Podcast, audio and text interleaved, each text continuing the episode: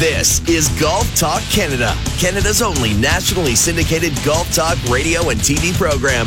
Presented by Acura. Launch into performance with the all new 2019 lineup. Visit Acura.ca for all models and dealer incentives. Now, here are your hosts, Mark Sakino and Bob Weeks.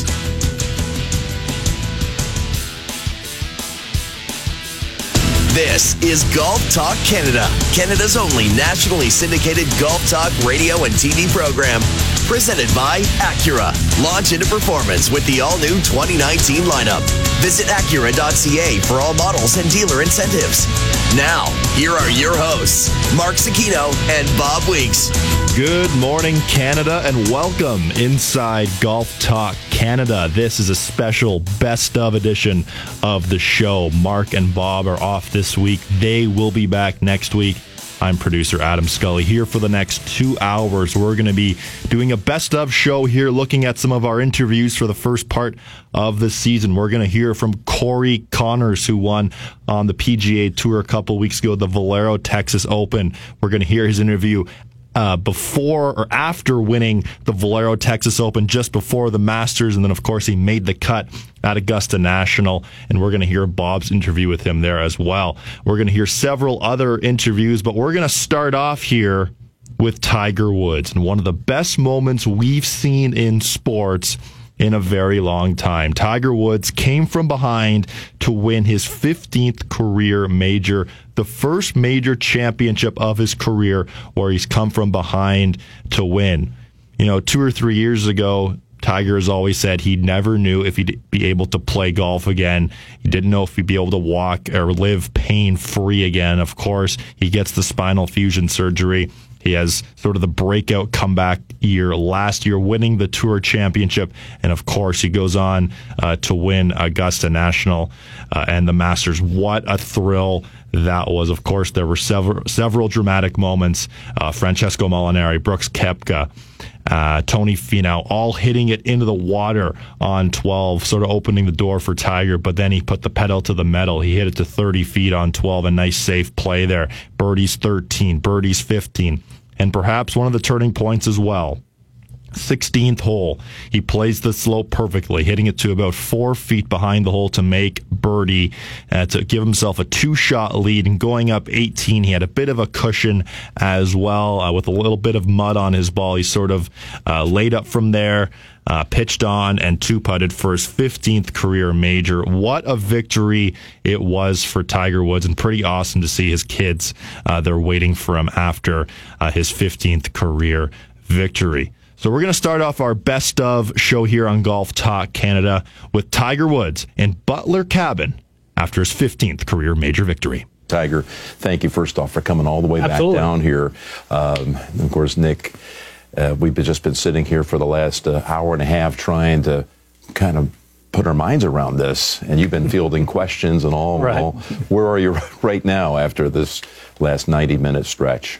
I am really hungry. You're really? I haven't had time to eat yet. So, no, and seriously, it's um, it's an unreal feeling um, just to have it all come together at the right time. This is what we dream about: is to have mind, and body come together for you know four times a year. Um, the shots and the shapes and that I felt like I was hitting coming into this this week, um, I was able to hit high bomb draws with my driver. I was able to hit squeezer hot cuts, and um, if I really felt uncomfortable, I hit a little spinner out there. So I had you know both ends of the spectrum. I was able to hit, and uh, my my putting stroke felt great. I was hitting my lines. I just didn't have enough speed sometimes. You know, this is one of their slowest uh, they've ever had the yes. greens, and so I putt a lot on on memory and and feel, and I I just had a hard time understanding some of these putts are going to be that, that slow.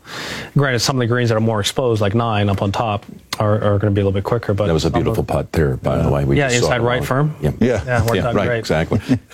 but it, it just it was just a little bit different of an adjustment with with feel with on, on the greens.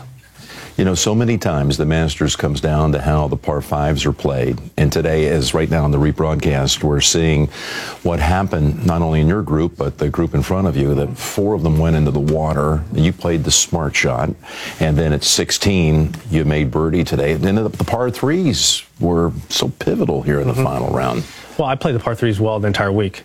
And um, I think that was that was key. And unfortunately, I didn't take care of the par fives, but I balanced it out by, by playing the par threes really well. So um, a little bit of give and take. And I was, I was just trying to plod my way around the golf course, which I was able to do. And if I if I missed a shot, just be committed to missing the ball in the correct spot. And from there, I, I can either lag it down there dead or you know chip it up and, and, and save par.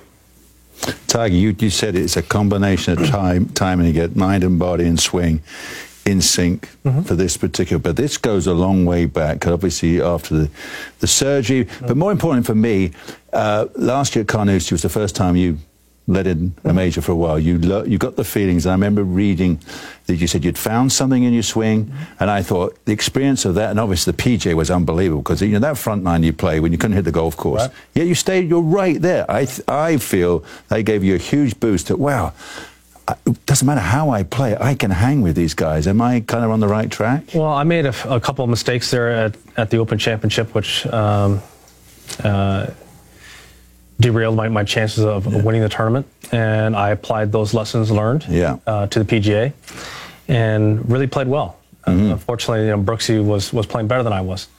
And uh, this, this week, uh, I just felt like I was in control of what I was doing out there.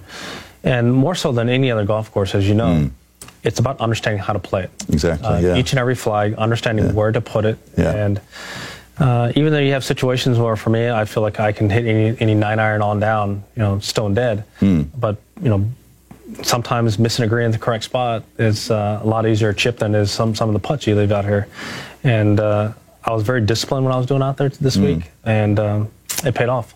Was the match with Rory, is what I commented after watching the match with Rory, you went out there playing to win, and I thought the that uh, that Saturday morning, I said after that, well, Tiger managed to click himself into Sunday afternoon major mode. I thought the way you handled that, I thought you made a conscious decision. You were tweeting with No to the night before, saying, yeah, I'm, I'm stoked for this. I want to go and play and win this. I thought you flipped the switch and it and I personally think, you know, two weeks ago it was a really nice little rehearsal for you to get that feeling that, hmm, I can flip that switch, turn on the Sunday afternoon intensity, and this week, I mean, you just cruised it. You you you were slow and smooth in just about everything. In well, uh, in match play, as you know, it's it's the it's a Sunday feeling from the very first hole. Um, Got to be on. Mm-hmm. Um, it's a 18 hole boat race. And so if you not if you don't bring it, you're not going on. Yeah. And so uh, I was able to win that match and move on. Unfortunately, lost the next next the next round. Um, but I was uh, able to beat beat Rory there, which more than more importantly, I was I was starting to shape the shots getting yeah, ready for okay. this week. And so, with the wind blowing as much as it was there, I had uh, wonderful control over, over my shot shapes, mm-hmm. and now it's just a matter of bringing it here off of you know more severe uneven lies, and that's not always the easiest thing to do. Yeah. Um, but I, I, the only thing I really struggled with this week was trying to hit the putts hard enough. Yeah, the, but the first day, fuzzy and a little bit slow. The only mistake you had first day was you you, you missed whatever half a dozen inside ten feet, but then after that you were, it's you were back to purity. And, you know, we had that that big rain rain here on Tuesday, and um, that practice round was, was useless to go on the golf course mm. because it was slow. Uh, I thought Wednesday was a, a, bit quicker, which I was kind of shocked about. But when we got to Thursday, they didn't speed them up again. Mm. And normally, as you know, that Wednesday to Thursday, they can get another foot, foot and a half faster. Exactly. Yeah. But they didn't do that. Yeah. And so, um, try to make that adjustment as you know the week gone on, and especially as we get little damp rains here. Um, try to make sure I hit the putts hard enough. Tiger, I want to show that shot at 16 we talked after the Green Jacket oh, yeah. ceremony. I compared it to the Nicklaus shot. Obviously, different clubs back then. Yeah, yeah. But uh, this was some action right here. And in many ways, this was the point where the whole world was clued in that this was going to be that historic day that everyone had longed for. Yeah, 16's been kind to me the last two times I've won here. Yeah, no kidding. Yeah, so that was a, an eight iron, just trying to ride the wind, trying to get it back there. From from back on the tee, I'm sure it looked like it had a great chance of going in. It did. Um, I, I was just hoping it wouldn't go too far past as it picked up momentum. Uh, it worked worked out perfect. I had a little inside left, oh, sorry, left center putt, straight up the gut. And there's the birdie. Give you a two shot lead at that time. That was loud too, by the way. it was loud. They were, they were rocking down there. Uh, how about at 18?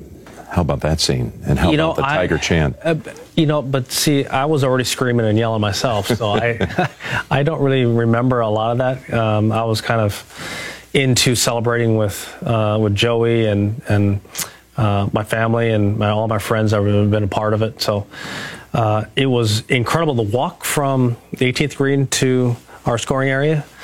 Now that was loud. Yeah. Hey, as someone who's known Joe LaCava for a long Yeah. time, and he's beloved out here, great friend to so many of uh, us. What a great teammate he's been for you as you've Yes. risen back to the top of the Uh, game. One of the most loyal human beings you'll ever meet. No question. And um, if anyone deserves a major championship, is, is Joey. Uh, we've been through the through the fires together. Unfortunately, we just haven't gotten one as a team. But uh, now he uh, has been a part of two coats around here. So yeah, um, 92 and today. yeah. And uh, it, it's pretty pretty special, uh, you know, for, for the two of us to go out there and, and be lockstep uh, all week. Um, wonderful feel for um, club club selection out there, and you know, people don't know how much the wind swirls around this place, but um, a lot of that is we have to be on sync about what, what club to hit and the, obviously the, the trajectory. So um, our communication was, was really solid this week. Your son Charlie, for a New Year's resolution project for his fourth grade class, Mm-hmm. had to write one thing that he hoped for in 2019, Mm-hmm. and that was he wanted to see his father win a golf tournament. Correct. Yeah, he uh, saw it on TV last year at, at East Lake, and I, you know, made a couple mistakes at uh, the Open Championship when he was there, and I didn't get it done. Um, so he wanted to actually, you know, witness me winning a golf tournament. Well, he got witnessed it on a golf tournament. We witnessed, witnessed me winning a major major championship. So. Um, I don't think they, things get any, any more special for me because uh, when I first won here, it was my dad at the back of the green, and now it's my, my two kids. I will never forget the image to see you as a son in an embrace with your dad, and then to see you as the dad Hmm. Yeah. with an embrace with your son. Yeah, it's amazing. I mean, it's been 22 years. Um, so, you know, life goes on. Um, just one continuity through it all. My mom was there. And so to have um, my mom as, as a rock, to have her there in 97 and then have her here again, um, it's just, it's beyond special. You just think of how many times she's been out there marching in your gallery when Well, you're not- a young I mean, kid well, it's- everywhere. It's, not the galleries here on the on the tour. It's driving me to tournaments. Exactly. Uh, playing the Pee Wee League, you know, nine and under or even eleven and under age division, and it's like an hour and a half drive. We're driving an old Plymouth Duster, you know, and getting out there and playing nine holes at 7:30, which we can leave the house somewhere around five, uh, so I can get out there and warm up. You know, she she did all that, and then you know, as I got older, my dad took me to some of the amateur, amateur events. Um, so some of the reasons why she inscribes, you know, on the back of the head cover, "Love, love always, mom," because she can't always come, and so now that I have the head cover with her inscription on it, that she's always there, and uh, she's always present in every round I play. Could you tell us what was said right here between the two of you? I just said we did it. You know, I said I love you so much, mom, um, and I said we we did it. We got a message from from Jack, and uh, I relayed it at the end of the broadcast, which everyone will hear once again in a short while. But Jack said, "Please tell Tiger a job well done. this was a great day for the game, and I think it was fantastic." That's what Jack had to say about this. And for someone who's been coming here for 34 years, my first was Jack Nicklaus's last. And I'm walking off the course that day. I didn't know Ken Venturi very well, mm-hmm. but he looked at me and said, Young man, you may be around here for a long time. I can promise you one thing. You'll never live to see a day like this again at Augusta. Mm. You know what? Ken Venturi was wrong. This was as good as it will ever be. Yeah. This was truly a, a moment of greatness for the sport, for you, for everyone who celebrates this game. And it was great of you to come back down here and visit with us too, Tiger. Thank you for an Absolutely. exceptional, exceptional moment that everyone will treasure You got it. Absolutely. as Absolutely. long as the game Great is stuff. played. Thanks, Great Dave. stuff. Thank Great you. stuff. One of the best victories we've seen in sports and one of the greatest comebacks we will ever see in sports history. Just to put this in perspective, in Tiger's comeback, the last three major championships, he's been in contention. Let's look back to the Open Championship last year, the PGA Championship as well, and of course, winning the Masters. In his last three majors, Tiger Woods leads everybody and scored a par at 32 under par, three shots better than Francesco Molinari and six shots better than Brooks Koepka. What a moment for sure in golf and for Tiger Woods. Coming up next on Golf Talk Canada, Bob is going to go one on one with Brigitte Thibault, who is the first ever Canadian woman to play Augusta National. This is Golf Talk Canada. This segment of GTC was brought to you by Acura. Launch into performance with the all new 2019 lineup. Visit Acura.ca for all models and dealer incentives.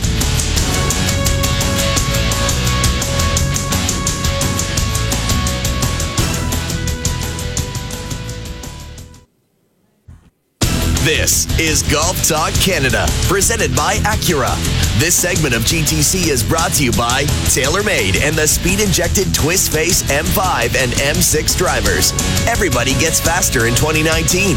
Visit TaylorMade.ca for more information or to book your custom fitting today.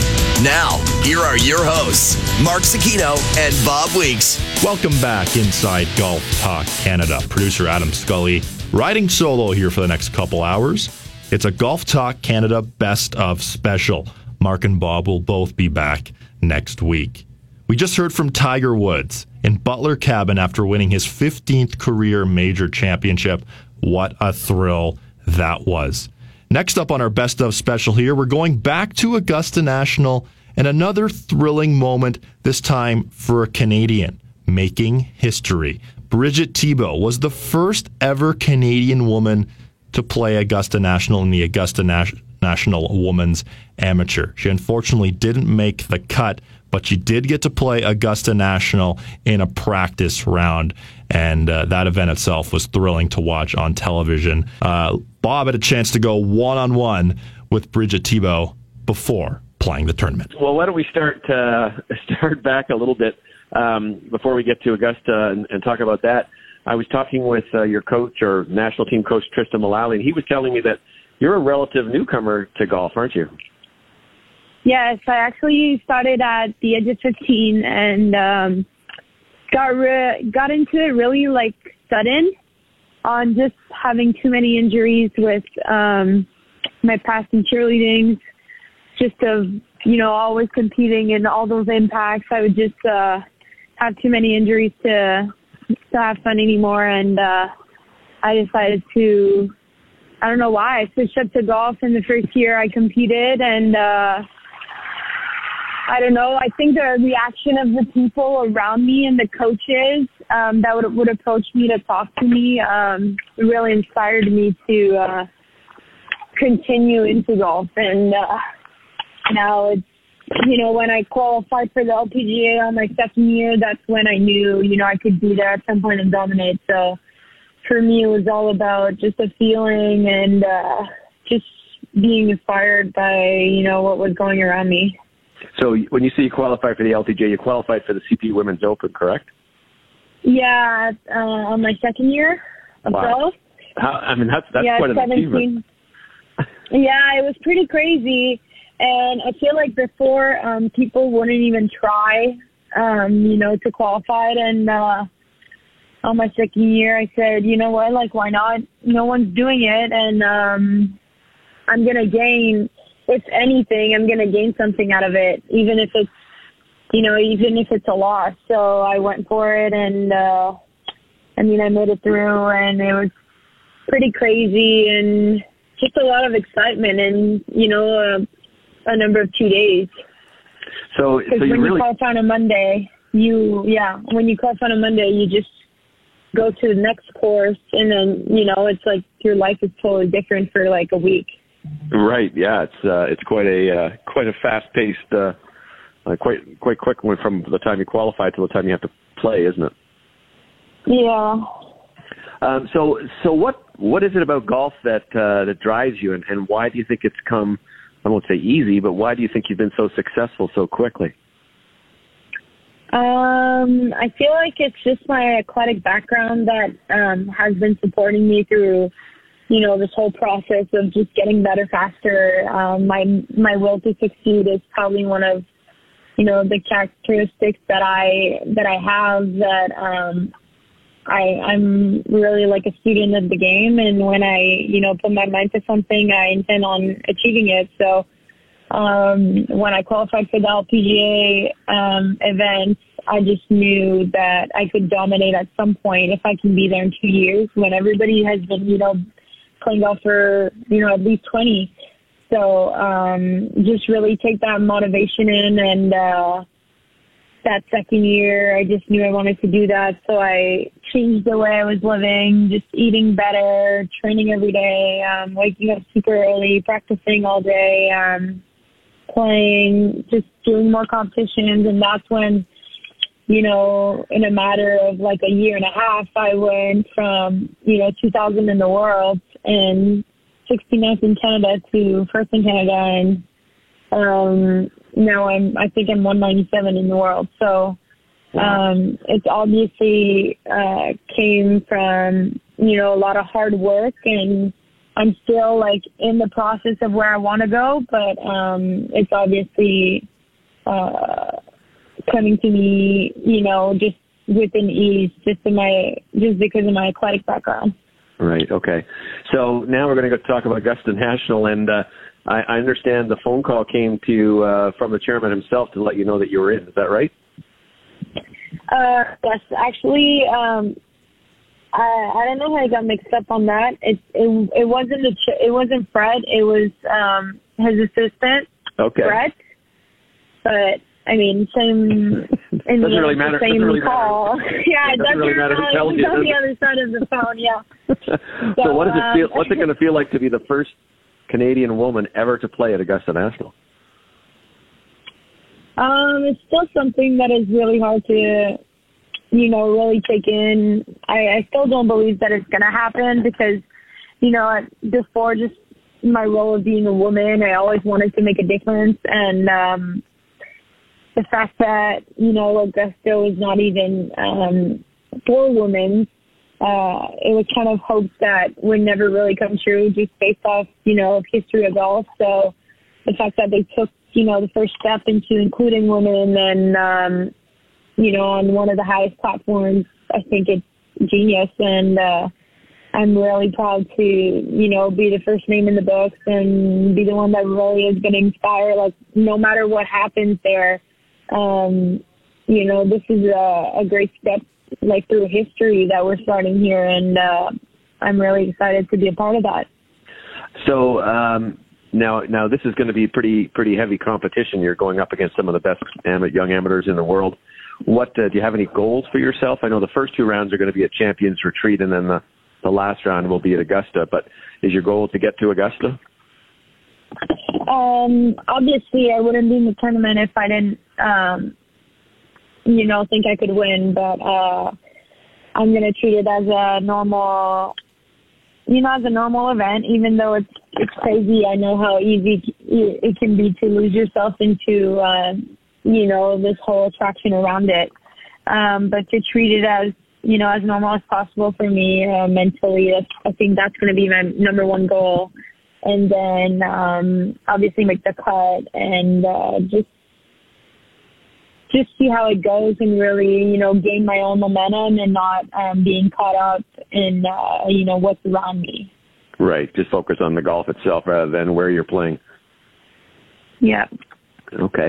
And, and what what's the strength of your game? I, I know you're a big hitter, from what I understand, and uh, Tristan said your iron play is very good as well. What would you say is the best part of your game? Um, I feel like yes, I'm a long hitter and my iron games can be good. Um, I have really good hands around the green, and I'd say that my putting is not where it can be yet. It's not like a biggest strength, but um, yeah, I'd say hands around the greens and my um, creativity and my uh, mental side. Well, that's uh, whatever it is. I'm sure whatever game you bring to Augusta National, it's got to be an exciting, uh, exciting feeling. Are you? Uh, are you? Are you going to have friends down there? Are you going to have any anyone with you? And what have you got for a caddy?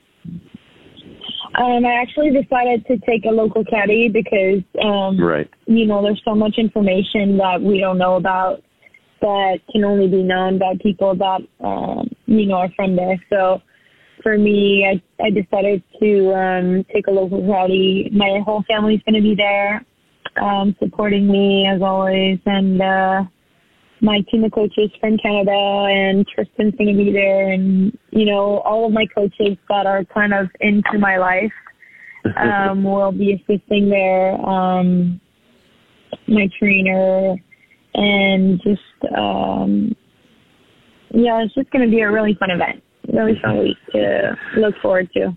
Well, I wish you all the best. We'll uh, we'll follow you when we get down there, and uh, and congratulations and on uh, on being a, a Canadian a trendsetter here. Maybe this is uh, hopefully the start. Hopefully the uh, not the last time you get to play Augusta National. Yeah. Thank you so much for taking the time for me. Okay, take care. We'll see you down there. Congrats again to Bridget for being able to play Augusta National for the very first time and making history here in Canada. Well, speaking of Canadians, coming up next after the break, we're going to hear from Corey Conners, who won on the PGA Tour a couple weeks ago at the Valero Texas Open, and then, of course, earned a spot to play in the Masters, where he did make the cut as well. This is a special best of edition of Golf Talk Canada. This segment of GTC, presented by Acura, was brought to you by TaylorMade and the speed injected twist face M5 and M6 drivers. Everybody gets faster in 2019. Visit TaylorMade.ca for more information or to book your custom fitting today.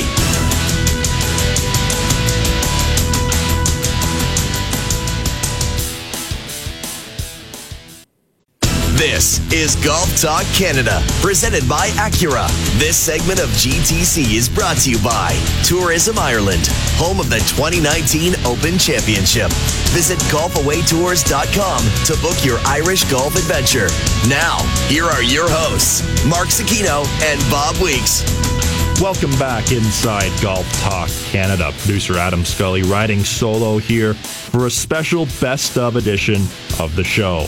Mark and Bob will both be back in studio next week. Well, it's been a very exciting time for golf here in Canada. Of course, Corey Conners won on the PGA Tour a couple weeks ago at the Valero Texas Open. A pretty thrilling way for him to do it as well, coming out of a Monday qualifier. Just the fifth ever player in PGA Tour history to win coming out as a Monday qualifier. And of course, he won that Monday qualifier in a six for one playoff, six guys for one spot. So congratulations for Corey Conners for getting into the Masters as well as a result of that victory. And of course, some President's Cup points as well. This is a President's Cup year that's coming up later in 2019 in Australia. Of course, Adam Hadwin played at the President's Cup a couple years ago in Jersey City, which uh, Bob and I and Mark were all there uh, to witness as well, which is thrilling to watch. So it could be a huge year for Corey Conners, a life changing victory winning the Valero Texas Open, a thrilling final round, too, of course. You may remember 10 birdies, four bogeys four pars. It was absolutely thrilling to watch. And speaking of thrilling, it was awesome to see Corey's wife, Mallory, all of her reactions, especially on that back nine as he was getting putts to fall left, right, and center. She might have got a little more airtime uh, than he did that afternoon. Of course, it was just a very funny moment and a great moment for Canadian golf as Corey Conners, a PGA Tour winner. And of course, that win earned him a right to play at Augusta National. Now, after his victory and before teeing off at Augusta National, Bob had a chance to go one on one with him. And here is Corey Conners. And Corey, I know it's been uh, 48 hours or so. Have you been able to kind of drink everything in and understand what you've just accomplished? It's slowly sinking in. Uh, not fully yet, but uh, it feels pretty amazing. I, yeah, it's hard to hard to describe, put into words. Can't believe I'm here, but really excited to be here and, and hoping for another great week. When you look back now, you think You missed the cut at Punta Cana, got you into the, allowed you to play in the Monday qualifier. You got in the Monday qualifier, six for one playoff. All these kind of things that lead up. Do you think this was maybe a little bit of destiny? It sure seems that way. Um, I, yeah, I, I don't know if one of those things doesn't happen the way it did, then I ultimately wouldn't have won. Uh, so definitely uh, something was going on, and I'm happy it all worked out. That was not your first time in the last group on Sunday. You've had some faltering experiences in the past. How much did you learn from places like Valspar that allowed you to get through and break through this time? Yeah, I learned a lot. Uh, just trying to be comfortable in the round, settle in, be relaxed early on, get off to a good start, so you're not sort of battling back. And I was able to do that really well, uh, mostly at the Sanderson Farms, and then again at the Sony Open. And yeah, just tried to be aggressive and stick to my game plan. I played really well the first three rounds and knew I had another round in me for sure. And was aggressive, got off to a good start, felt really comfortable. Had a bit of a bad stretch in the middle, but I wasn't really bothered by it and still trusted my game and had a lot of confidence and was able to have a really good back nine. There's only been 15 Canadians now with you who ever won on the PGA Tour. You're in a, select group. You're now in the race for the President's Cup. You are now put yourself in a position to be an Olympian for Canada. There's so much that comes with it. Have you been able to drink that in in this madness that's happened in the last 48 hours? Yeah, not really. Uh, those things are amazing. I had my eye on the President's Cup at the beginning of the year after some good finishes, knowing that if I gave myself a couple more chances and was able to win, that I'd give myself a shot at making the team. And that's something that I really wanted to do, and something that I'm going to work really hard the rest of the year to, to try and earn my way onto that team. That would be uh, amazing. I remember some of the Canadians have played in the past, how cool it was watching them, and uh, to be able to play would be a real honor. And then the Olympics, uh, still a little bit in the future, but definitely going to work hard and try and keep getting better, keep playing well, and that would be uh, amazing as well.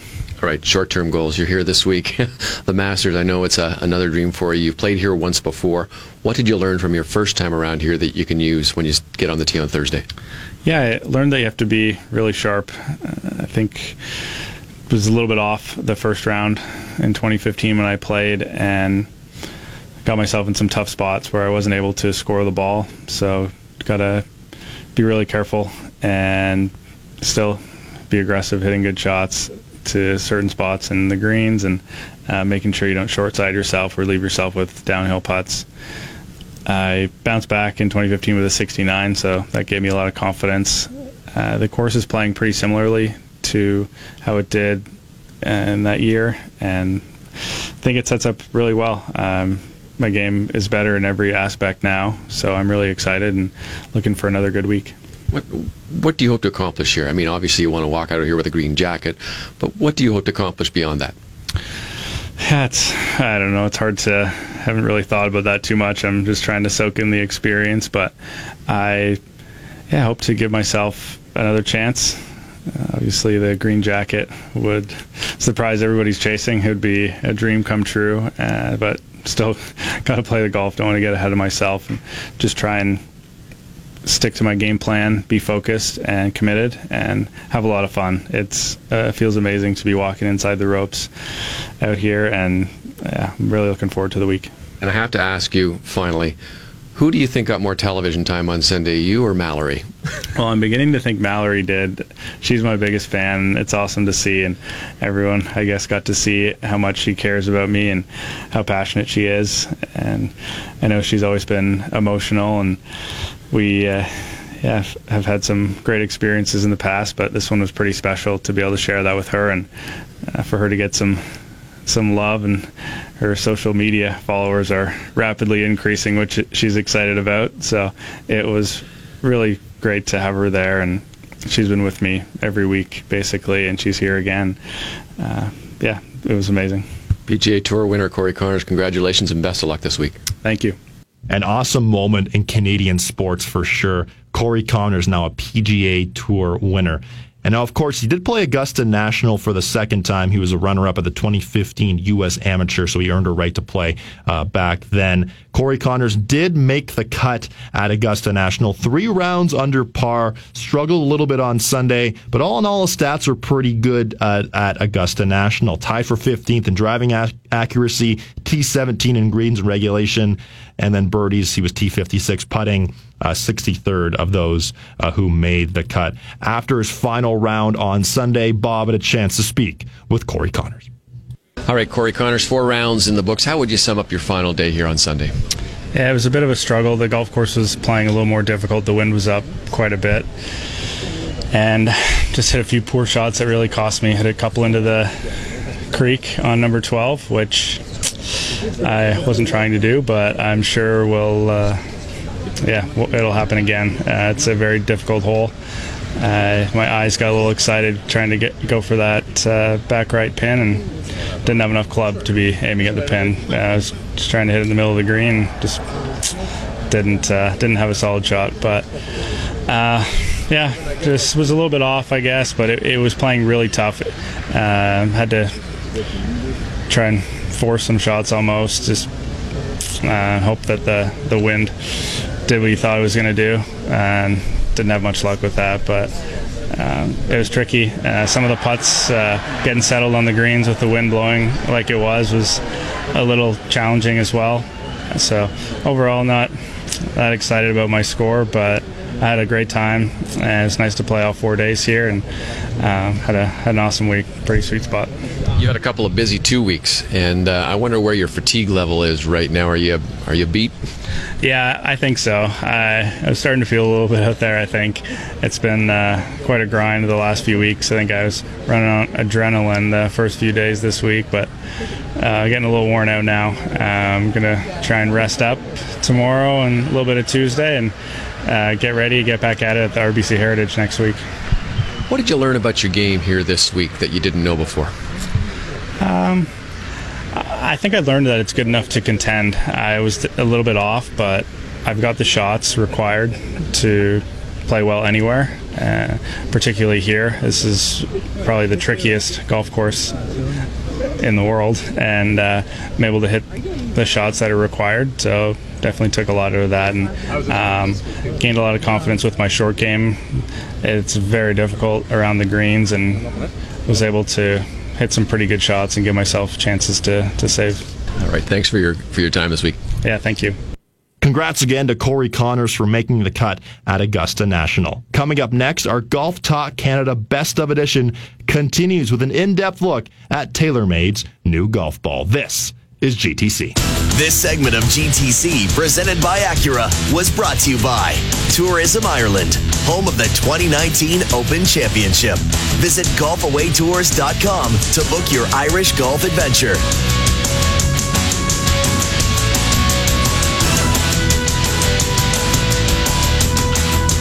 This is Golf Talk Canada, presented by Acura. This segment of Golf Talk Canada is brought to you by WeatherTech Canada, Canada's leader in automotive accessories, including DigiFit Floor Liner, the most advanced concept in floor protection today. Visit weathertech.ca. Now, here are your hosts, Mark Zecchino and Bob Weeks. Welcome back inside Golf Talk Canada. Producer Adam Scully riding solo here. Mark and Bob will both be back in studio next week. This is a best of special. Well, late in 2018, Mark, Bob, and I got to go visit the TaylorMade Kingdom, where we got a sneak peek for all of their products for 2019. Of those products, the new ball, which is longer than long. You should be very excited to buy this product. Bob had a chance to catch up with Keith Sbarbaro for an in-depth look at TaylorMade's new ball. Keith Sbarbaro, one of the big stories for TaylorMade this year is the uh, new ball TP5 and TP5X, two different balls. And uh, first of all, from your st- Keith Sbarbaro, one of the big stories for TaylorMade this year is the uh, new ball TP5 and TP5X, two different balls. And uh, first of all, from your standpoint, what should we know about the new? What's new about these balls? When we went to design uh, a new golf ball, we had a little bit of a problem. I mean, when you have what three of the last four world number ones playing your ball and eight of the top 12 at one point when we went to ask all the players what they wanted in a new ball i mean all of them said nothing my ball's perfect so we asked a few more questions and it came down to like if your ball can be longer off the tee would you like it yes if your ball can spin more around the greens, would you like it? Yes. So that's kind of what we've done. The the story for both balls this year is speed and then more spin around the greens. So we have an advantage of five layers, so we can control the spin rates and speeds better than any other company from the green all the way to the tee. So when you can show a player more distance and more spin, it's no wonder that every one of our guys has switched to this year's ball. Now, five and X, the question always I always get is which one should I be playing? Should I be playing a five or an X? Give me the, the, the lowdown on how you decide that. Yeah, it, it's kind of player dependent. I mean, uh, 5X is a little firmer, 5's a little softer, the 5 spins a little more, you know, uh, with the wedges and stuff, and the 5X goes a little farther. So it's one of those things, you know, Dustin, Jason Day, Jon Rahm play 5X. Justin Rose, Rory McIlroy play TP5. So it, it, works for everyone. Rory played 5X last year, and the reason he went to 5 is he just liked the feel around the greens a little bit better. He knows he's given up a few yards off the tee, but he was okay with that to gain a little more spin. Most guys don't want to give up the yardage. Like Jon Rahm won't give up the yardage. He wants his ball to go as far as he can, and he knows that the TP5X is the longest ball, you know, in golf. So these guys, obviously, when we talked about clubs, we know how particular they are. Are they as particular about getting the right ball in their bag as well? I actually think the ball might be the hardest thing to fit in the bag. I mean, it's it's with clubs you have adjustability loft lie there's things you can change with the ball. It's kind of there. You gotta you gotta fit the clubs to the ball. You can't you got two options in the ball. You gotta make one of them work to you know it's whatever one they want to play we can make work throughout their bag. But you know an interesting story is when we went and spent time with Rickie Fowler.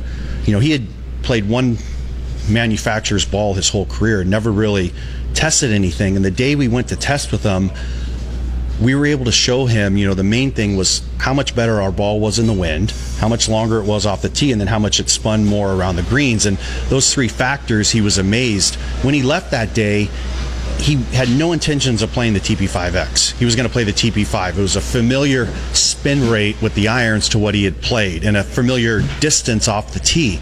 He liked a little more spin around the greens. But we showed him the 5X and how good it is in the wind. And you know, he started testing on his own, and I thought he would play the TP5 this year. He just he showed no interest. But after you know three weeks of testing, he came back and said, "I'm playing the TP5X." He goes, "I can't give up 12 yards off the tee, and this ball's amazing in the wind." And next thing you know, he won his second event with it. So it's uh, worked out pretty well for him. Uh, these balls obviously work for these pros. You got them all fitting in. What about the regular guys out there, the regular weekend warriors? It's going to work for them as well. Yeah, it, it will. I mean, it's. Um, it's such a versatile product. I mean, it's a soft feel with distance, and I just think we have the best options. And you know, because we have five layers, like I said, we can just control every aspect of your game: your iron spin, your wedge spin, your driver spin, and then we can also make it softer. We can make our cover thin. We can give you the feel you want around the green. So um, I would go test them both. I personally like the TP5X. I want to hit it as far as I can, so that's the, that's probably the place I'd start if I was you. I've seen you hit the ball. You hit it a long way already. Thanks for your help. Okay, thank you very much. Thanks, Bob and Keith, for that once again. I highly recommend you go out and buy the new TaylorMade TP5 TP5X. It's the best ball in golf. It's certainly the longest and the straightest ball in golf. Now, of course, 20 weeks of TaylorMade continues right here on Golf Talk Canada. All you have to do is follow us on Twitter and Instagram, and you are in a draw every week to win some great product so far this year. We've already given away the Masters staff bag that all of the TaylorMade players had during the Masters tournament a couple weeks ago, including a pretty sweet head cover as well. We've also given away an M5 driver, of course, the same driver Tiger used to win his 15th career major, an M6 iron set, which of course we talked about last week. That those are the irons that Bob Weeks himself uses. They are a very good iron set. So all you have to do is follow us on Twitter and Instagram, and you are in the draw every week. Well, that wraps up hour one of our best of special here on Golf Talk Canada. Hour two, we're going to hear from the commissioners of both the PGA and the LPGA Tour, and many more special announcements coming on Golf Talk Canada. That's all coming up in hour two, right here on our best of edition of GTC. This segment of GTC, presented by Acura, was brought to you by WeatherTech Canada, Canada's leader in automotive accessories, including DigiFit Floor Liner, the most advanced concept in floor protection today. Visit WeatherTech.ca. Thank you for listening. Don't forget to follow us on Twitter and Instagram at Golf Talk Canada for blogs, podcasts, show archives, our YouTube channel, or for more information, visit us online at golftalkcanada.com. We'll be right back with more GTC easy.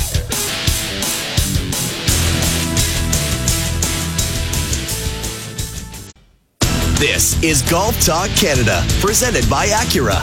This segment of GTC is brought to you by Play Golf Myrtle Beach. No destination in the world can match Myrtle Beach's volume of golf, quality, and value. Come discover why Myrtle Beach is the golf capital of the world. To plan your next golf holiday, visit playgolfmyrtlebeach.com. Now, here are your hosts, Mark Zecchino and Bob Weeks. Welcome back inside Golf Talk Canada. It's our best of edition so far from the 2019 season. I'm producer Adam Scully, riding solo here for the next hour. Bob and Mark will both be back next week in studio. Well, in hour one, we recapped Tiger Woods winning his 15th career major. We heard from him at Butler Cabin. We heard from Brigitte Thibault, the first ever Canadian woman to play Augusta National. We heard from Corey Conners, who won the Valero Texas Open and then, of course, played in the Masters. And we heard about the TaylorMade's new ball, the Taylor, uh, the TP5 and TP5X, the longest ball in golf and the best ball in golf, that's for sure. Our next interview here in our best of special, we're going to have the commissioners of both the PGA and the LPGA Tour, starting with Bob, who went one on one with PGA Tour Commissioner Jay Monahan at the Players' Championship at TPC Sawgrass. PGA Tour Commissioner Jay Monahan and Jay, it's always good to spend some time with you. PGA Tour Canada, Mackenzie Tour. We know that that uh, that partnership is going to be coming up for renewal soon, and uh, I wondered where the where that is, and mm-hmm. and perhaps maybe just a, an idea of where the Canadian Tour, Mackenzie Tour, uh, fits in the hierarchy of the PGA Tour structure.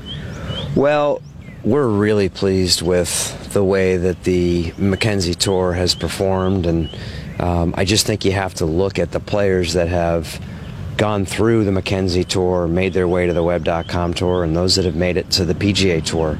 Uh, when you talk to those players, those alums, they talk about how that prepared them for each step. Uh, the quality of those events on the Mackenzie Tour, the quality of players playing in them, the way that they're run, you're essentially replicating or foreshadowing the experience they're going to have as they progress. And I think that that's good for all of our tours, and that's good for the game, and it's certainly great for the game uh, of golf in Canada. Uh, and that's why we made the extraordinary commitment that we made, and our commitment to that tour is long term. And we're really fortunate to be able to to deliver that tour. Uh, we couldn't do it without uh, Mackenzie, and so you can you can look you can expect us to to be in Canada for a long time to come. Um, earlier this year, or late last year in Australia, we saw an in, innovative event with men and women playing on the same golf course at the same time. We've seen some partnerships between women's tours and men's tours. What are the chances that we'll see the uh, resurrection of the old PGA Tour, LPGA Tour, or, or maybe some kind of partnership with that, those, those two circuits? Yeah, I, I think that that's something we've talked about, certainly with the LPGA, and we've talked about that being a desire and intention, you know, publicly. Um, and we, we continue to pursue that. So I think if, if you if the question is what's the likelihood, I think the likelihood is strong. The question is when, and that's difficult to predict because there are a lot of things that have to come together. And it could be that format, it could be a different format. Uh, but we think that one of the things that makes our game so unique is that men and women playing it at the highest level, potentially on the same golf course, uh, in the same week. Um, that only that, that only serves to help us, you know, dimensionalize and show show show how great this game is. So, we have a great partnership with the LPGA. Um, we work very closely with them. What Mike Whan has been able to do for that tour is remarkable and exceptional. Uh, obviously, you've got Brooke and you've got great young women that are continuing to merge at the highest level of the game in Canada. So. Um, I appreciate the question, and, and, and I, I look at that as a challenge. So I, I uh, hopefully we're making some progress before the next time we talk. Okay. You've been in this role now for a little bit. Uh-huh. What's the best part about being commissioner of the PGA Tour? I get to work uh, in the greatest game, in a game that I love, that I'm deeply passionate about. So that has so many benefits to it, um, whether it's the competitive side, the charity and the impact side, the development side, the people side. This, this, what, what really, I, what really makes this game so remarkable for me, and, and this role remarkable, remarkable for me, is you know working with the people here, the team that we have at the PGA Tour, and, and it's not about me; it's all about we. And I think we all share that perspective, uh, that perspective of really trying to drive this tour and drive the game forward, and and compete for share with other sports in the world. Because, you know, to us, as the as the top of the pyramid and the number one tour in the world, we want to make certain that what we're doing is ultimately driving more young people and more people generally to this game. Really appreciate PGA Tour Commissioner Jay Monahan taking the time there with Bob Weeks at the Players Championship at TPC Sawgrass. That was just uh, about a month or so ago now, looking back.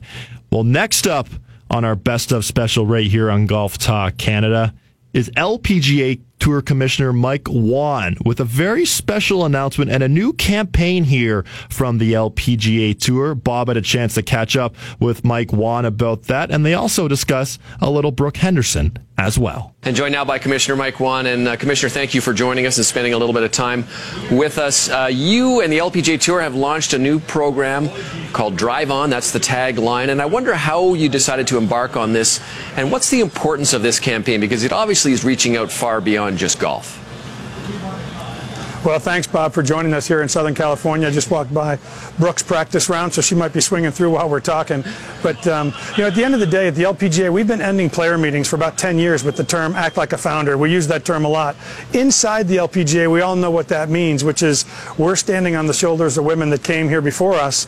But we have the responsibility to make sure the future generation standing on our shoulders. So we got to leave this game better than we found it. And we realized after a while that we talk about that a lot on the inside. We probably don't share that as much on the outside and we started working on Drive On as a chance for us to really show a reflection of who these women are. I mean, these women not only play golf at a great level and are incredible athletes, but they feel a sense of responsibility to leave the game better for their daughters and their daughters' daughters. And if you're one of the best female golfers on the planet, you've uh, you've experienced your own Drive On challenges. People have told you to stop. People have asked you about Plan B in terms of what's your backup plan if this doesn't work out.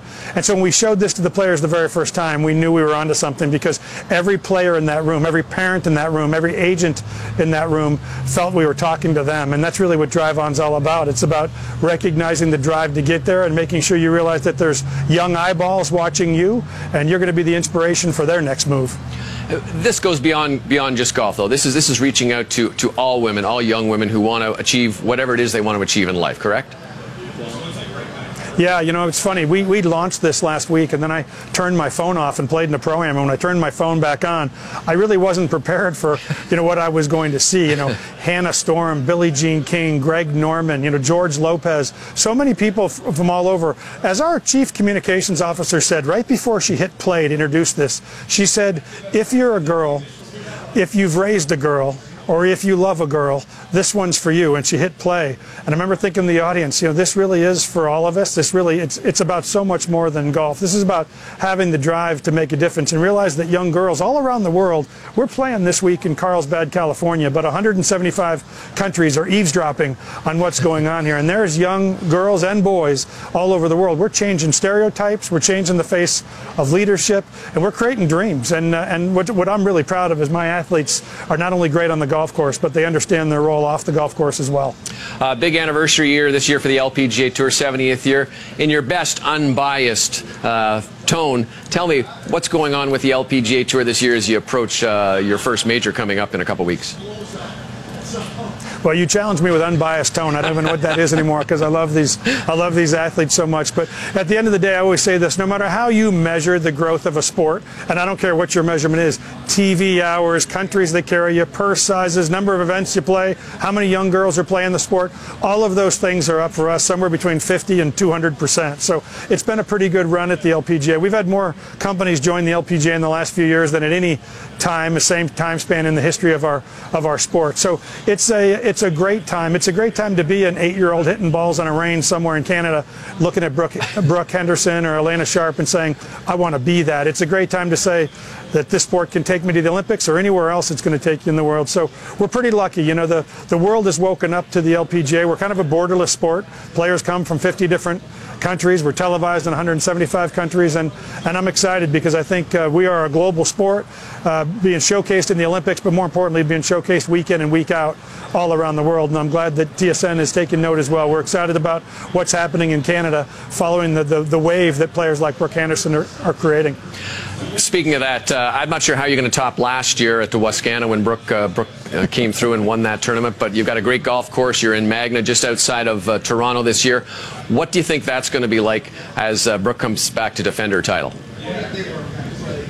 Yeah, it's um, you know each year I've watched the Brooke Henderson craze get bigger and bigger. You know, we were in Phoenix last week, and I don't know how many Canadians were in Canada last week, but all of them that weren't were in Phoenix because they were all working, were all walking with her group. I mean, they got the flag sticking out of the head, the hockey jerseys on. It's pretty fun to pretty fun to see. But yeah, there's nothing better than hometown wins. I love it when these young athletes can go home and win in front of the home athletes. Last year we had a few of those. You know, Georgia Hall did it at the uh, in England during the you know the British Open, which was incredible too. So um, I don't know. You know, every time I think the pressure is too great. When we got there last year and we were standing on the first tee, I looked around and said to some people, "There's no way Brooke can have a good week. I mean, this is just too overwhelming." And then for her to go on and win it, it's what great athletes do. They step up in big moments. I hear that Magna will be the best golf course we've seen ever in our Canadian Open run. I don't know if that's true because we've seen some some beauties, but I'm pretty excited to get there and take a look myself. Well, it's going to be pretty special. How about how about we have maybe a three or four way uh, playoff with all the all the participants being Canadians this year? That might top it, right?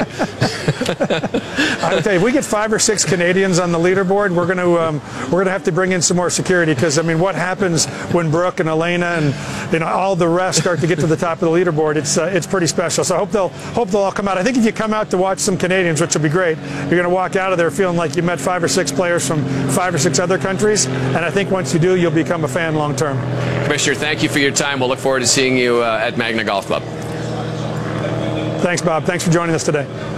And don't forget that this year's CP Women's Open, August 19th to 25th at Magna Golf Club. That's in Aurora here uh, in Ontario. Brooke Henderson, of course, will look to defend her title. That was one of the best moments we've seen in Canadian golf history when she won that tournament last year. She'll be defending her title coming up uh, in August. Coming up next after the break, right here in our GTC Best of Edition, we're going to hear from Golf Canada CEO Laurence Applebaum. This is GTC.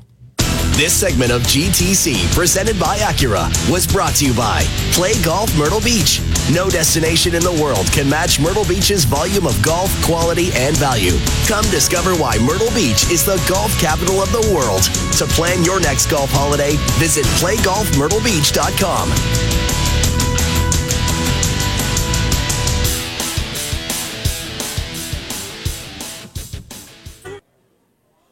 This is Golf Talk Canada, presented by Acura. This segment of GTC is brought to you by Cedar Brae Golf Club. Only 30 minutes from downtown Toronto, with flexible membership packages and one of Canada's top 100 golf courses. Cedar Brae is the place to be. Visit cedarbraegolf.com for more information.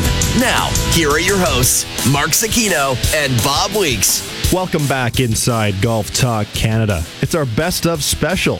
Producer Adam Scully riding solo here. Mark and Bob are off this week.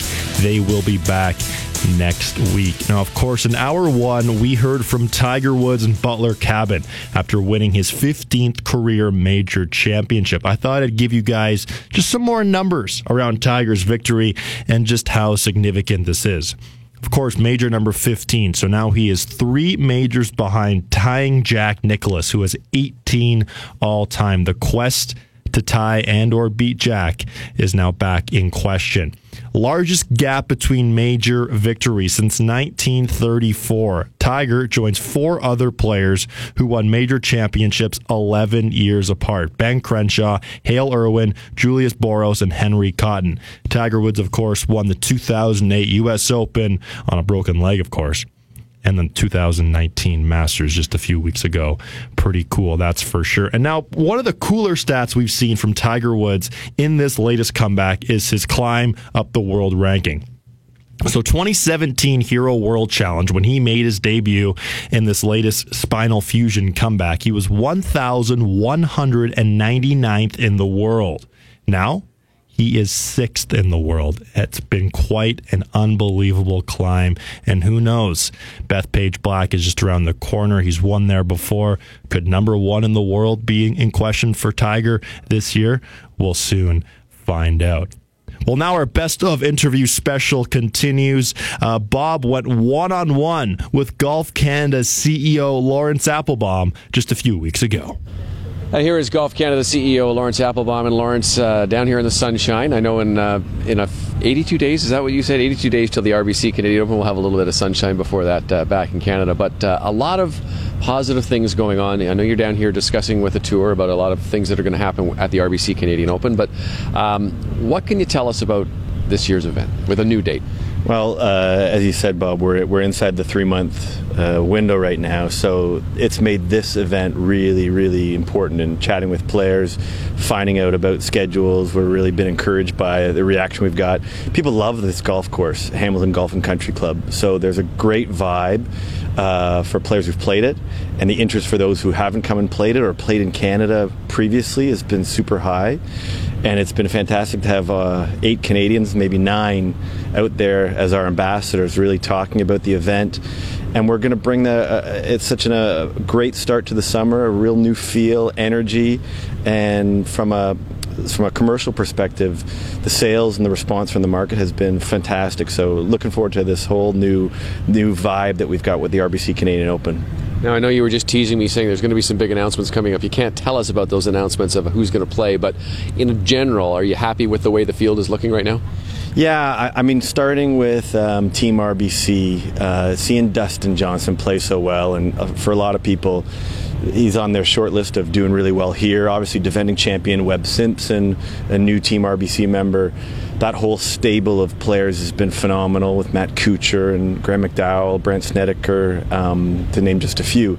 But then that whole Canadian group and, and Adam playing into form, Adam Hadwin has been excellent. So response has been excellent. Um, as you know, and, and a lot of golf fans know, is in our old date, a lot of we didn't get to see a lot of the European players come over, and so now the week prior to the U.S. Open, it's really fantastic. Them talking about playing lead into the U.S. Open at Pebble Beach this year, and then also just talking to players who'd never considered us before.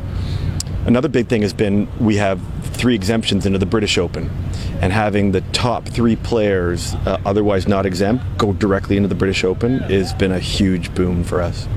Uh, there's also another day you have coming up uh, before that, National Golf Day in Canada. What can you tell us about that? Sort of a celebration of the game in, across the country? Yeah, w- what we found uh, was a rallying point for Canadian golf, and and uh, on May 1st, uh, we're going to be doing a, a really interesting program. We're trying to get everyone to get out and play golf in any way, shape, or form that they want to. Uh, I read a stat somewhere that like a third of uh, Canadian vacation days don't go unused. So we're going to tell everyone take your vacation day May 1st, family, friends, get out and play golf.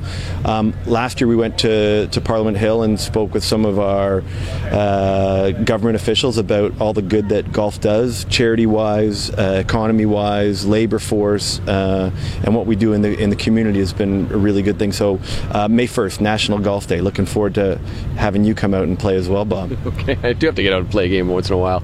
Um, we're, we're, in addition to running golf tournaments and, and, things like that, Golf Canada is also in charge of the rules, and I know that's been a hot button issue for uh, for a lot of golfers in, in terms of the PGA Tour. Uh, what can you tell us about the implementation of, of the rules of golf in Canada and what you're expecting for that as golf season starts to unfold for in many parts of the country? Well, it, it's been really interesting for me in talking with so many golfers, fans, 2019, new rules of golf are lit, rolled out. Um, Canada sits on a really important place with the R&A and the USGA. We sit along with the Joint Rules Committee to participate. And in everybody's game, there's certain things that, uh, that part of the rules they don't understand, and it was trying to make it simpler, trying to make it quicker. Um, I think there's some really good things, really interesting things. I also think there's an opportunity to look at the success so far. Uh, you know, taking one thing in particular that affects everybody's game is is you know this pin, uh, the pin in the hole, out of the hole, um, how that works, how that goes. I think people are having some fun with it, um, and we'll see how that that generates. I think it's really an interesting part of it is are we going to get the game a little quicker, a little more fun, a little more get a little more pace into it, and that's what I'm looking forward to seeing. In addition to the RBC Canadian Open, uh, there's also another big tournament in the Toronto area next year, the uh, CP Canadian Women's Open. Uh, defending champion there might draw a few people. Yeah, um, having uh, Brooke Henderson come back, uh, she hasn't ever played professionally in the in the GTA before. Uh, the response has been great. Wonderful golf club and Magna Golf Club out in Aurora sets up really well for her, um, and the the marketplace. You know, we're we're really blessed with the the LPGA Tour event. We get about 95 out of the top 100 players in the world coming. Uh, new Canadian or, or new a new Canadian on the LPGA Tour, Jaclyn Lee. So to join Brittany Marchand, Alena Sharp, and Brooke, we got a great group, and AC Tanguay. Um, and so uh, to bring a professional sport outside of some some uh, events they've had in sort of north of the city. This is going to be the biggest international event. So uh, yeah, I think some people will be excited to see Brooke uh, up close and live. Sounds like an exciting summer ahead. Yeah, we're really looking forward to uh, 2019 is going to be a great year for golf. Thank you for for your time. Okay, thanks, Bob. Thanks again to Laurence for joining us on the show. It's a very exciting time as golf courses around the GTA have either opened or are opening just around the corner. It's uh, it should be a great year of, of golf ahead uh, here in Canada. Coming up next, we have some more very exciting announcements coming from Golf Talk Canada. We're going to hear from Kevin Thistle and Mike Kelly. That's coming up after the break right here on our special Golf Talk Canada Best of Special Edition. This segment of GTC, presented by Acura, was brought to you by Cedar Brae Golf Club. Only 30 minutes from downtown Toronto, with flexible membership packages and one of Canada's top 100 golf courses. Cedar Brae is the place to be. Visit cedarbraegolf.com for more information. This is Golf Talk Canada, presented by Acura. This segment of GTC is brought to you by Adidas Golf and the all new Adipower Forged. Increased stability exactly where you need it. Visit adidasgolf.ca. Adidas, geared for more. Now, here are your hosts, Mark Zecchino and Bob Weeks. Welcome back inside Golf Talk Canada. Producer Adam Scully riding solo here. Mark and Bob are off this week. They'll be back next week. This is our special best of edition of GTC. We've heard from several big names in the game of golf. Of course, last hour we also heard from Corey Conners, who won the Valero Texas Open and then earned a spot in the Masters, and of course made the cut. Um, had a, a, difficult Sunday, but still a pretty darn good week uh, for Corey Conners. There's some exciting news coming here from Golf Talk Canada for some shows that will be airing coming up this fall across the TSN network. And for more on that, uh, here is Mark and myself with Kevin Thistle. This interview ran just a couple weeks ago with some very exciting news coming up on GTC. He is the CEO of the PGA of Canada and uh, one of the smartest guys helping grow the game of golf in this country as well. Our good friend, Mr. Kevin Thistle. Kev, how are you this morning? Good, Mark. How are you doing, Adam? how are you? Great, thank you. Uh, now, Kev, do you believe that that is um, uh, you, uh, golf lesson? Uh, let me do the math on this. Let's see if I get thirty. Well, I'm thirty. I'm forty-four tomorrow. Your birthday's oh, tomorrow. Yeah, my birthday's tomorrow. So, oh, so burying the lead here. So 37 years ago, you gave me that golf lesson. How old do you feel right now? Wow. Well, I, I, I hear you saying you're old. I go, okay, you're old. You were eight. I was given the lesson. How old you? thanks, thanks, thanks, Z man. All right, Kev. Listen, uh, I, am not going to spoil the announcement. I, I just want to say that uh, you know, Golf Talk Canada. Uh, we're really happy to be a part of what you guys are doing, and we're, we're it's going to be a lot of fun over the summer and great content, uh, especially near the end of the year when we got when we get a chance to pull back the veil. Uh, but uh, thanks, thanks for including us, and my hats to you, sir. Go ahead. why are you joining us this morning? What what is the PGA of Canada doing amongst their membership for the summer? You know, I think it's a, right. It, it's a fun initiative. It's a great initiative, and, and you know, you and I are such great friends, and we love Bob, and we love Adam and stuff, and and uh, we're just announcing today, and, and excited to be on your show, of course, the PGF Canada Top 100 Golf Courses. So, in essence, what we're trying to do is there's a lot of great lists in Canada, right. There's a lot of great lists out there, but the thing that makes this different is it's going to be voted on by PGF Canada members only. So kind of a fun initiative for us whereby um, we're not going to go just the top one through a hundred. It'll be the top 50 public and resort courses, and then the other list will be a top 50 private uh, courses, which is kind of exciting. What we're going to do is we're going to ask um, each each golf professional across the country to give us their top 10 in each category. Top 10 in public resort courses, top 10 in, in private venues across the country, and real exciting because you know, I think a lot of times that I remember being the pro shop or, being a, a pro general manager, and someone would always come in, what's your favorite course in Canada? What's your favorite course out west, out east? So now we're going to get a ranking, you know, based on just the PGA Canada members. And, and the exciting thing is, you know, uh, Mark, you're going to be out there at a lot of our national championships, and this is the thing that I really like, and, and you could probably uh, talk to it better than me, but I really like the part of the partnership is that, you know, you're going to be at our national championships, and you're going to be walking around with the mic and asking our players, okay, who did you vote for? Who are your favorites? And I really think it's it's great because it's going to not only we're going to have a lot of fun with it, but it's also going to spotlight our members because there's always debate. Someone's going to come over and say, "Oh yeah, I love Shaughnessy. That's my favorite." Are you kidding me? Come on. What about you know uh, what about the, the national or something like that? Right? It'll just be great banter. I, I think uh, it, it's very exciting and it's going to be a lot of fun. I couldn't agree with you more. But what I really like about it, Kev, as well, is that listen, I love lists, and there's a lot of great lists out there, and they create debate and they create conversation. Uh, some of the, the some of the panelists really know their stuff inside out when we talk about putting together these lists. But it, I think it's overdue that there is not a PGA of Canada list because why not just a collective voice from the golf professionals in this country that are members of that association? Uh, it is overdue to have the list, and I can't wait to get out there with a camera and a microphone and talk to them over the summer and create some content with them to and get their opinion on what they voted for because I think what we're going to get, and I'm not saying that you know there's going to be an upset at number one, two, or three or anything like that, but I think. And I, I want your opinion on this. I, I I'm wondering if we're going to get some surprises because, you know, the golf professionals in this country see a lot of golf courses. They work at a lot of venues over their career, building their resume, growing the game, reaching out to the golf community, their membership, etc. And I'm I think we're going to get some surprises of some I don't want to use the word hidden gems, but maybe golf courses that don't find other lists maybe as high as they should. I think we're going to get some surprises this time around. You are you are so correct. I remember, you know, I've been on panels uh, on, on a lot of the the rankings, be it um, you know, be it uh, international, be it Canada, whatever.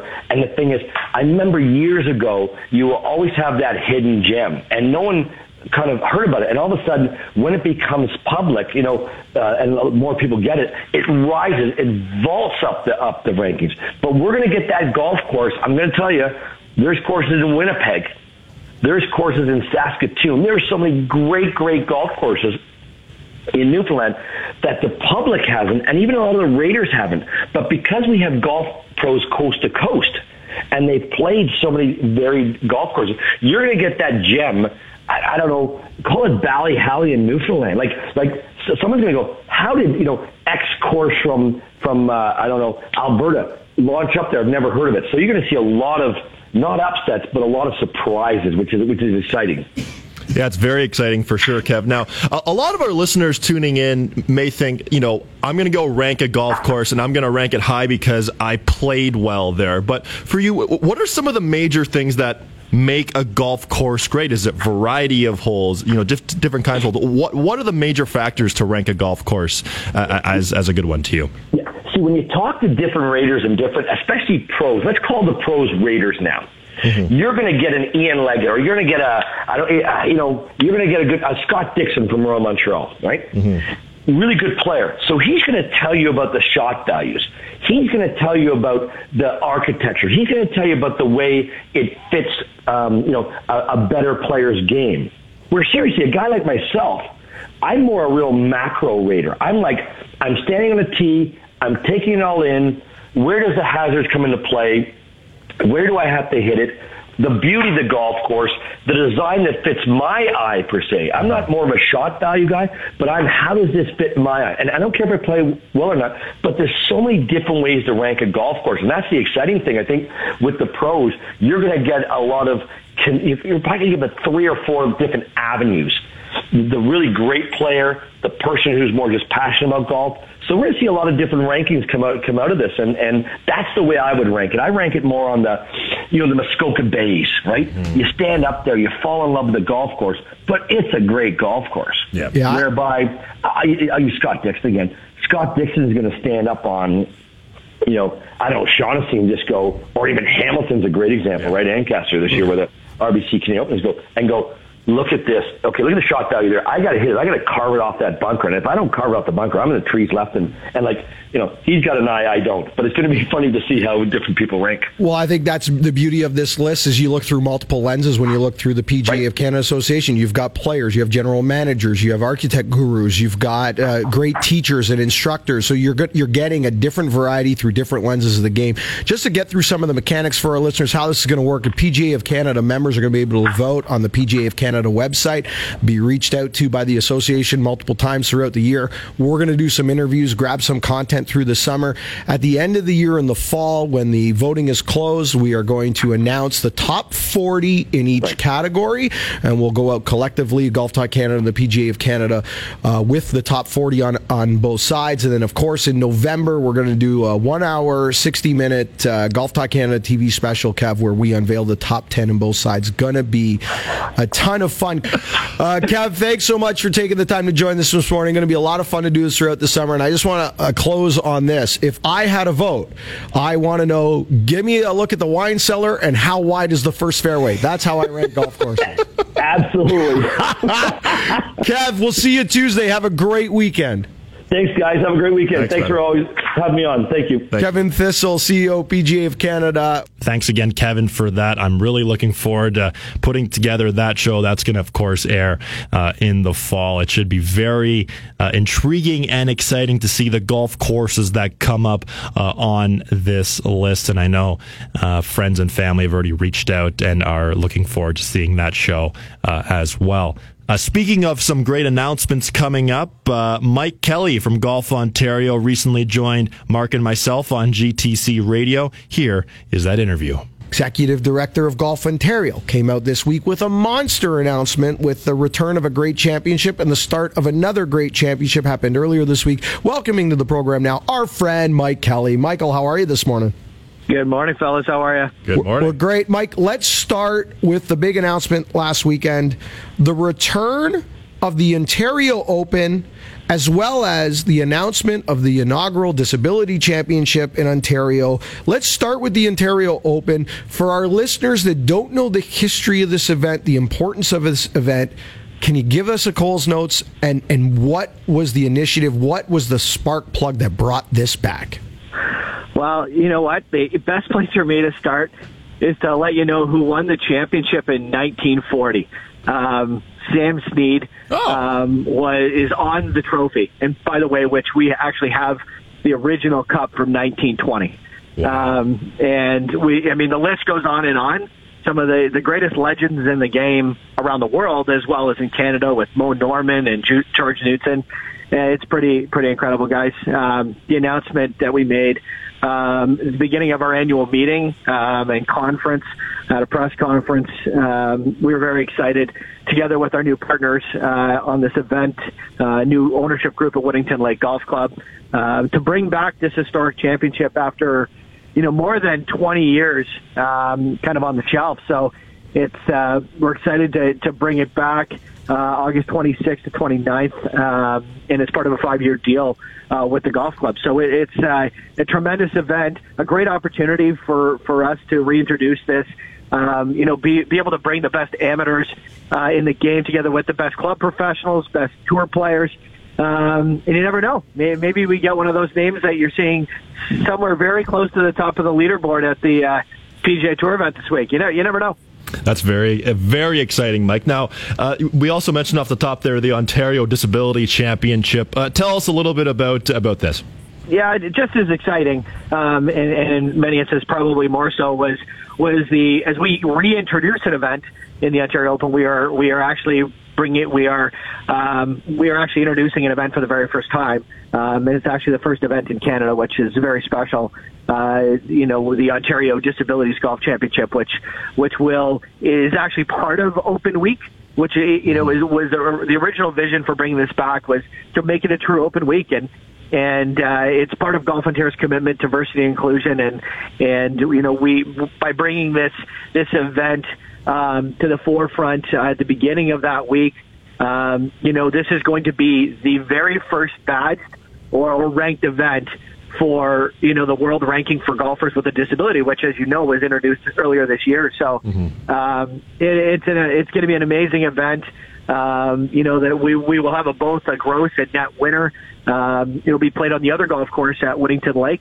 Uh, you know, so it's you know it was a, it was a, an exciting day, a lot of work that obviously um, you know, came to fruition, um, you know, at, at our annual meeting when we made the announcement. And, you know, it's just, uh, you know, it's been a lot of buzz and, and for all the right reasons. Uh, I think it's really good for the game.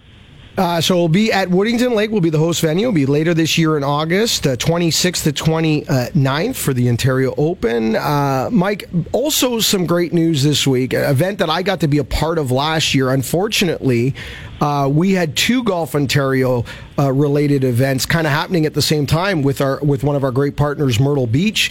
This year, I was down uh, with Dave Struthers from Golf Ontario and our team at uh, at Myrtle Beach to play against Team USA in a, in a Ryder Cup in a Can Am, but kind of almost adjacent to, slightly overlapped was the Can Am Cup with our junior team playing against the South Carolina junior team, and we finally got her done. we, yes, we did.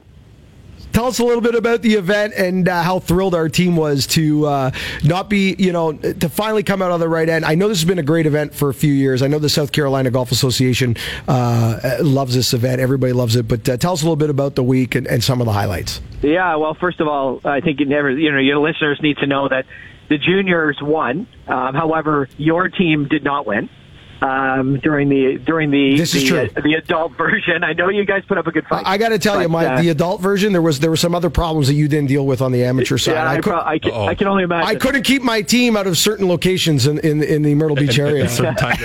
yeah, yeah, I can only imagine. But uh, they, they the Canada matches for uh, on the junior side is is in a, is one of the the the premier events on the junior calendar, both both in South Carolina and in Ontario. They athletes and juniors work all year long to to make that team, and it is the top eight boys and top eight girls. Uh, against the very best from from South Carolina. Um, it's been going on since the mid '90s. Um, you know, if you again you look at that trophy, you know, on our side you see you know uh, guys like Matt Hill or Albin Choi, um, you know, Corey Conners, Mackenzie Hughes, and on the ladies' side, you know, Rebecca Lee-Bentham, Brittany Marchand. I mean, Bill, Augusta James. The list goes on and on. Um, on the U.S. side, you guys like Bill Haas and Webb Simpson have played. So it's it's a, it's an incredible event, and it's a team event. So it's a little different. Um, it's an amazing, uh, well-run um, event that uh, the the South Carolina Junior Golf Foundation puts on together with the Wachesaw Plantation Club, and and it's been nine years uh, since we last won. And the names I listed earlier, mo- many of which were on that team that won in 2010. So it's. Uh, it's uh, for us to to uh, to you know to win uh, was very special for the athletes, for the parents, and I got to you know put that put that trophy on the passenger seat on my drive back home. So I uh, it was I was planning this entire Instagram story, guys. On the way home, I was going to show the trophy with all the state signs and get a picture with the cup with with the customs agent, but uh, yeah, I'm not on Instagram, nor did the customs agent uh, apply. So that was the, that was the, that was the end of that. uh, congratulations on the announcements. Uh, we'll we'll keep our audience updated on things that are Golf Ontario throughout the summer, including these events. Congratulations! I know the work that went into bringing these back to life, and you guys are continue doing an exceptional job. So congratulations and thank you. Yeah, no, no worries. Thanks for having me. And again, a, a shout out to Woodington Lake. Uh, great partners and equally um, you know, we're we're part of the reason we were able to bring this back. So thanks again, guys. Executive Director Mike Kelly, Golf Ontario. Some very exciting stuff coming from Mike Kelly and Kevin Thistle. Gentlemen, thanks again for joining us. Coming up next, we're going to wrap up this week's special edition of Golf Talk Canada with an inside look at what's in the bag for Tiger Woods. This is GTC. This segment of GTC, presented by Acura, was brought to you by Adidas Golf and the all new Adipower Forged. Increased stability exactly where you need it. Visit AdidasGolf.ca. Adidas, geared for more.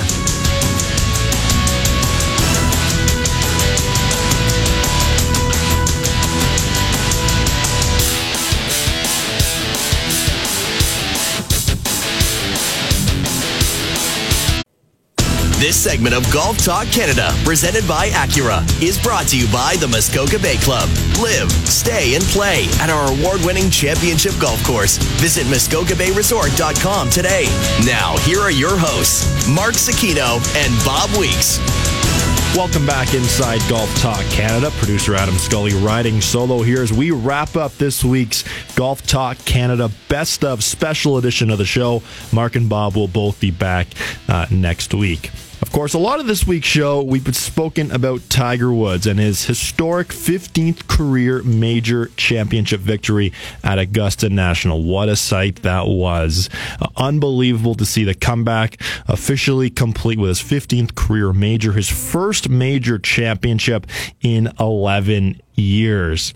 But now we're going to take an inside look at the clubs Tiger used to win his 15th career major championship. Uh, recently, Bob had a chance to catch up with Keith Sbarbaro of from TaylorMade, and we're, we're going to take a look at the clubs Tiger used to win the Masters. All right, Keith Sbarbaro, you're the guy who's in charge of looking after all these tour players out uh, on the uh, the Masters this week, and I know the one guy that everyone's looking to see what he's got in the bag is Tiger Woods. Can you tell us what he's going to play with this week at Augusta? Yeah, Tiger's bag uh, has been set since the start of the year. At the start of the year, he went to an M5 nine degree driver like this one. He has it set up in the standard position, so it's about nine and a half degrees aloft the one he plays. He also puts both weights in the bag, one weight here, one weight there, to add spin. Um, he wants control of his ball. When we talk about Tiger Woods, you talk about spin and control. And he wants that throughout his bag, and he, even with his driver, he wants to be able to, you know, draw fades, control the flight of the ball. If he wants to spin off, he wants to take it off himself. He doesn't want the club to take it off. So. Okay. And then what about irons? Because that's an exciting new story. Yeah, this iron project, um, about 18 months in the making. It was the most difficult project I've ever been involved with at TaylorMade. He is so particular on his launch and spin and trajectory that um, it, it, baffled our engineers for months. Once we got it right, it was uh, very rewarding to see him put the set in play, you know, last year and go ahead and win the Tour Championship and then that was the uh, phase, you know, one set, which is the exact same set as he has now, which we now call the P7TW, and will be on sale very shortly for everyone to enjoy. Well, uh, hopefully you can hit a few shots like Tiger Woods, uh, and then together with the, with fitting him, it's a difficult task, but it's a satisfying task for you. Working with the greatest golfer ever is is really fun. I mean, there, there are challenges because he's very particular, but he can articulate what he wants and it's like any relationship. It was difficult at first but now i mean he really doesn't even need to say anything. I can just tell on one hit what he's seeing what i'm seeing and kind of what we need to do and then uh, yeah i've actually learned a lot from him. All right. We'll be watching him this week. Yep. Thank you. Thanks to bob and keith for that interview. Tiger's p7tw irons. They are quite an iron to see. I had a an opportunity to uh, to look at the iron and, and see the iron up close and personal, and it is a very sleek looking golf club. And uh, congrats again to Tiger Woods for the historic victory, the 15th career major championship. The pursuit to catch Jack Nicklaus is back on. He now has 15 majors, three behind tying Jack Nicklaus, and of course four behind uh, being the overall uh, leader in golf uh, history. Of course, 20 weeks of TaylorMade will continue all year long right here on Golf Talk Canada. All you need to do to be in our weekly draw is follow Golf Talk Canada on Instagram and Twitter. And every week you will be in the draw to win some great prizes. Already this year, we've given away the master staff bag that all TaylorMade players used at Augusta National, including a pretty sweet head cover uh, as well. We've given away an M5 driver that the top TaylorMade guys are also using. Rory McIlroy, Jon Rahm, Dustin Johnson, Tiger Woods, Jason Day.